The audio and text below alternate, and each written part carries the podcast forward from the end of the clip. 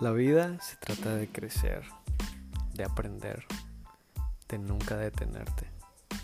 Sobre la mesa nos llevará a diferentes temas de conversación, de aprendizaje o de lo que sea que nosotros podamos usar para ir hacia adelante nunca dejar de crecer en estos temas que siempre vamos a poner sobre la mesa. Gracias por estar en este momento en ese lugar disfrútalo.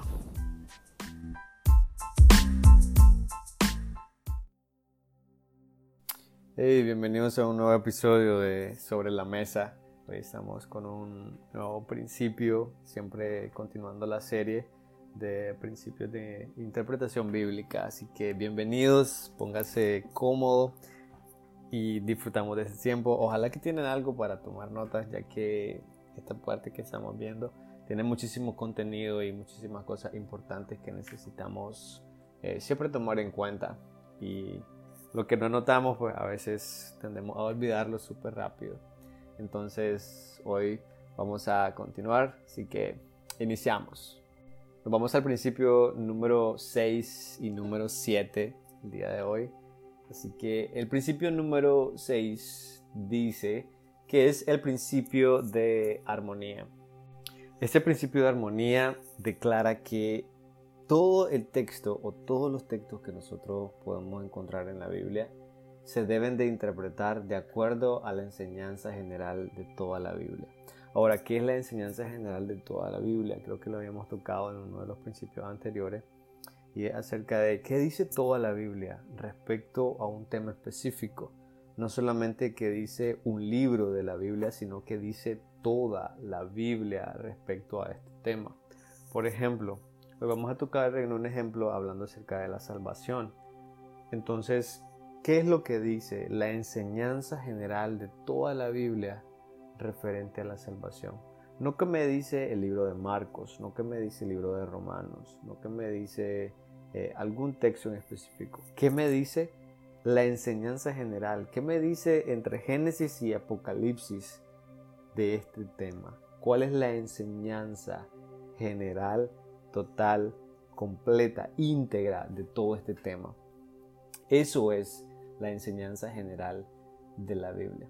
Entonces, hablando algo aquí, ¿verdad? Es bueno recordar que no podemos nosotros encontrar alguna contradicción. Esto este principio va a evitar que nosotros encontremos contradicciones a veces nosotros podemos decir, oye, este texto lo veo como que se contradice eh, con otro texto que yo ya leí o con otra historia que yo ya leí. Parece que hay una contradicción. Este principio de armonía, eso es lo que hace. Eh, decirnos y que nosotros podamos entender que no hay nada que se contradiga en la Biblia. Dios es un Dios verdadero y es el autor de la Biblia y básicamente es imposible que él declare algo que en otro pasaje eh, va a estar en desacuerdo o que se va a contradecir contra eh, un pasaje o varios pasajes. Entonces vamos a comenzar. Y tomando el ejemplo acerca de, de la salvación, como les decía, es encontrar en la Biblia todo lo que dice acerca de la salvación. Entonces, si yo puedo encontrar pasajes claves que hablen acerca de la salvación, podemos hablar de Efesios, podemos hablar de Romanos, hay mucho. Vamos a ver Efesios 2, 8 y 9. Creo que es uno, unos versos que, todos conocemos. Cada uno de nosotros lo hemos escuchado más de una vez. Eh, y es un versículo que utilizamos para la salvación. Entonces, Efesios 2, 8 al 9 dice así, porque por gracia sois salvos por medio de la fe, y esto no de vosotros, pues es don de Dios, no por obras, para que nadie se gloríe. Algo súper importante que yo puedo entender aquí es que no hay forma de que yo puedo ganar mi salvación. Y el versículo 9 es muy, caro, eh, muy claro eh, de lo que está diciendo. Él dice no por obras. No hay algo que yo pueda hacer con lo que yo me pueda ganar la salvación. Y esto es súper importante para que nosotros podamos entenderlo porque hay muchísimas personas en nuestro alrededor o en nuestro entorno que ellos siempre están haciendo obras o cosas buenas pensando en que pueden eh, añadir respecto a su salvación. o que si dejan de hacer obras buenas, podrían dejar de tener la salvación. Ok, eh, Efesios 2, 8, 9. Miremos Romanos 3, 28. Hay otro súper interesante que dice, concluimos pues que el hombre es justificado, el hombre llega a la salvación por fe sin las obras de la ley. Algo súper importante también me dice que yo soy justificado o yo adquiero una fe, o eh, perdón, yo adquiero la salvación por fe sin ninguna obra de la ley. Vamos a ver eh, Romanos 6:23 también, Romanos 6:23. Porque la paga del pecado es muerte, mas la dádiva, más ese regalo de Dios es vida eterna a través de Cristo Jesús nuestro Señor. Solo con estos tres versos nosotros podríamos eh, sacar varios aspectos acerca de la salvación, pero para hacerlo solo como un ejercicio vamos a quedarnos con esos tres. Entonces yo puedo concluir con estos tres versículos que la salvación es un don gratuito de la gracia de Dios y que no necesito las obras de la ley, que no necesito hacer obras. Lo repito, la salvación es un don gratuito de la gracia de Dios sin las obras de la ley. Básicamente sacando lo textual de Efesios 8 al 9, de Romanos 3.28, de Romanos 6.23. Entonces, luego de que nosotros entendemos esto, vamos a irnos a un, unos versículos que están en el libro de Mateo. Mateo 19, 16 y 17. Aquí nosotros vamos a ver cómo podemos aplicar este principio de armonía, de que nosotros podamos interpretar cada uno de los pasajes siempre pensando en la armonía y en la enseñanza general de la escritura o de toda la Biblia. Entonces Mateo 19, 16 y 17 dice así.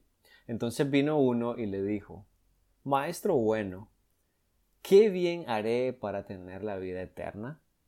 Él le dijo, ¿por qué me llamas bueno? Ninguno hay bueno sino uno, Dios. Mas si quieres entrar en la vida, guarda los mandamientos. Aquí nosotros podemos ver algo súper importante. Estos versículos parecen contradecir la enseñanza general que nosotros acabamos de leer, la enseñanza general de la Biblia, hablando respecto a la salvación. La enseñanza general dice que la salvación es un don gratuito de la gracia de Dios. Pero sin embargo el versículo 17 pareciera que Jesús está diciendo que para poder tener una vida eterna, una salvación, lo que Él necesita es guardar los mandamientos. En este caso podríamos decir guardar las obras o hacer las obras de la ley. Y nosotros podemos entender que Cristo terminó toda su obra de salvación por medio de su muerte y su resurrección. Nosotros no tuvimos parte en ese proceso para que la salvación llegara a nosotros. Simplemente fue un acto que Cristo hizo solamente. Por, entonces podemos decir que yo no tengo que hacer ninguna obra para poder yo obtener mi salvación. No tengo que hacer nada, simplemente es confesar y hacerlo por fe. Solamente tenemos que aceptar la salvación como un don gratuito, es nada más. Un, don gratuito que viene por la gracia de Dios, no porque yo lo merezco, sino porque es un don, un don de Dios, perdón. Pero parece que Jesús, ¿verdad? Le está diciendo a los jóvenes que tienen que guardar los mandamientos para ser salvo. Pero si yo aplico el principio de armonía, esto no es así. La enseñanza de, este libro de Mateo, ¿verdad? Podríamos decir, oye, aquí está, se está contradiciendo, se está contradiciendo. Jesús está diciendo que yo tengo que cumplir con algunas cosas, tengo que hacer obra para poder ser salvo. Para ser específico, tengo que cumplir con las obras. Este joven eh, con quien Jesús hablaba estaba bajo la ley. Y la ley decía, ¿verdad?, que tenía que cumplirse. De hecho, dice Gálatas 3:12, el que hiciese estas cosas va a vivir por ellas. Pero vamos a irnos a un verso también en el libro de Romanos, el capítulo 3, el versículo 10, y luego nos vamos a saltar el 19 y el 20. Veamos algo súper eh, interesante aquí. Dice, versículo 3, perdón, Romanos 3, versículo 10. Como está escrito, no hay justo ni aún 1. Versículo 10 me está diciendo que no hay nadie que sea justo. Versículo 19 nos saltamos. Pero sabemos que todo lo que la ley dice, lo dice a los que están bajo la ley, para que toda boca se cierre y todo el mundo quede bajo el juicio de Dios. Versículo 20. Ya que por las obras de la ley, ahí hay una palabra, ningún, eso anula cualquier oportunidad, cualquier teoría de que el ser humano puede ser salvo por las obras. 20. Ya que por las obras de la ley ningún ser humano será justificado delante de él, porque por medio de la ley es el conocimiento del pecado. Versículo 21. Pero ahora, aparte de la ley, se ha manifestado la justicia de Dios, testificada por la ley y por los profetas. 22. La justicia de Dios por medio de la fe en Jesucristo, para todos los que creen en Él, porque no hay diferencia. 23. Por cuanto todos pecaron, están destituidos de la gloria de Dios. Todos quebrantamos esa ley, entonces estamos destituidos de la gloria de Dios. No hay nadie que pudo ser salvo. Por eso, según estos versículos, entonces, ¿cuántas personas han recibido la vida eterna por guardar los mandamientos? Exactamente, ninguno, ninguno, porque guardar los mandamientos no es sinónimo de tener la salvación. De hecho, si fuera de esa forma, ninguno de nosotros pudiésemos ser salvos, porque nunca podemos mantener esos mandamientos. De hecho, nunca los podemos cumplir. Pero entonces vamos otra vez a Mateo. Ok, y aquí en Mateo podemos ver algo súper eh, interesante. Eh, vamos a ver los versículos un poquito más adelante. Entonces aquí en Mateo, el capítulo 19, el versículo 18, vamos a iniciar a leer.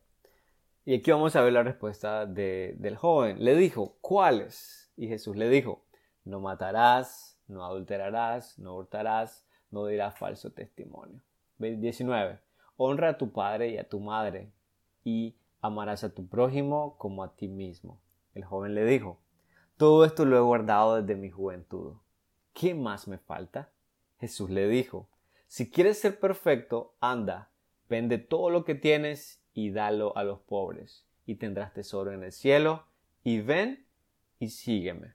22. Oyendo el joven esta palabra, se fue triste porque tenía muchas posesiones. Podemos decir aquí exactamente y podemos comprobar que el joven amaba sus posesiones más que a Dios, literalmente. Él, su Dios era todo lo que él tenía. Cuando uno de nosotros ama más sus posesiones más que a Dios, nuestras posesiones llegan a ser nuestro Dios. Y aquí podemos encontrar algo súper importante, un quebrantamiento de la ley. Si estamos claros, hay un mandamiento que quebramos al tener algo que amamos más que a Dios. Y eso lo podríamos ver en Éxodo 23. En Éxodo 23 nosotros podemos ver uno súper importante. Dice, no tendrás dioses ajenos delante de mí. Y hablando aquí con este ejemplo puede ser, eh, puede ser las posesiones en este aspecto. Pero para otros, ¿verdad? Eh, es diferente. Para, para cada uno de nosotros es diferente. A veces ponemos encima eh, algún trabajo, familia o lo que sea, ¿verdad? Antes que Dios. Entonces, aquí podemos ver a Jesús que no realmente no estaba diciendo al joven que podía ser salvo guardando la ley o haciendo obras. Jesús quería que este joven viera que él había desobedecido la ley de Dios. Entonces, este joven lo que debía de haber hecho es arrepentirse y decir, es verdad, es verdad, he quebrantado la ley de Dios, he, sido idólatra a otro que no es Dios, he tenido la desobediencia y debía de haber confiado en Jesús en ese momento que le estaba diciendo y reconocer, Señor, es verdad. Entonces él hubiera sido salvo por gracia, como un don gratuito. Sin embargo, lo podemos mirar en la historia que él se fue. Él ni siquiera creyó. Simplemente se fue triste porque había otro Dios que tenía en su corazón y en este caso sus posesiones. Entonces aquí nosotros podemos ver algo interesante aplicando este principio de armonía. Cuando el texto parece que esté en desacuerdo con lo que Dios ha enseñado en toda la Biblia, nosotros debemos de interpretarlo de acuerdo con la enseñanza general eh, de las escrituras. Entonces esto es súper importante que nosotros sepamos qué dice toda la Biblia acerca de un tema en específico. ¿Qué dice la Biblia acerca del pecado? ¿Qué dice la Biblia acerca de la salvación? ¿Qué dice la Biblia acerca del cielo? ¿Qué dice la Biblia acerca del infierno? ¿Qué dice la Biblia acerca del de el prójimo? ¿Qué dice la Biblia acerca de la familia? ¿Qué enseña la Biblia acerca del matrimonio?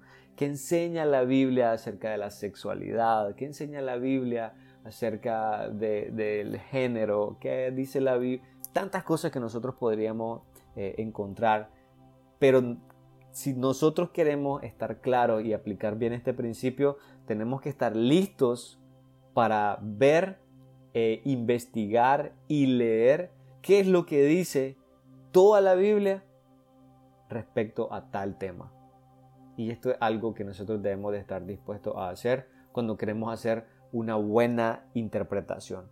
Entonces, ojalá que podamos quedar claros con este con este principio, este principio de armonía, este principio que declara que yo tengo que interpretar conforme a la enseñanza general de toda la Biblia. Haciendo esto, yo voy a poder hacerlo de una forma correcta.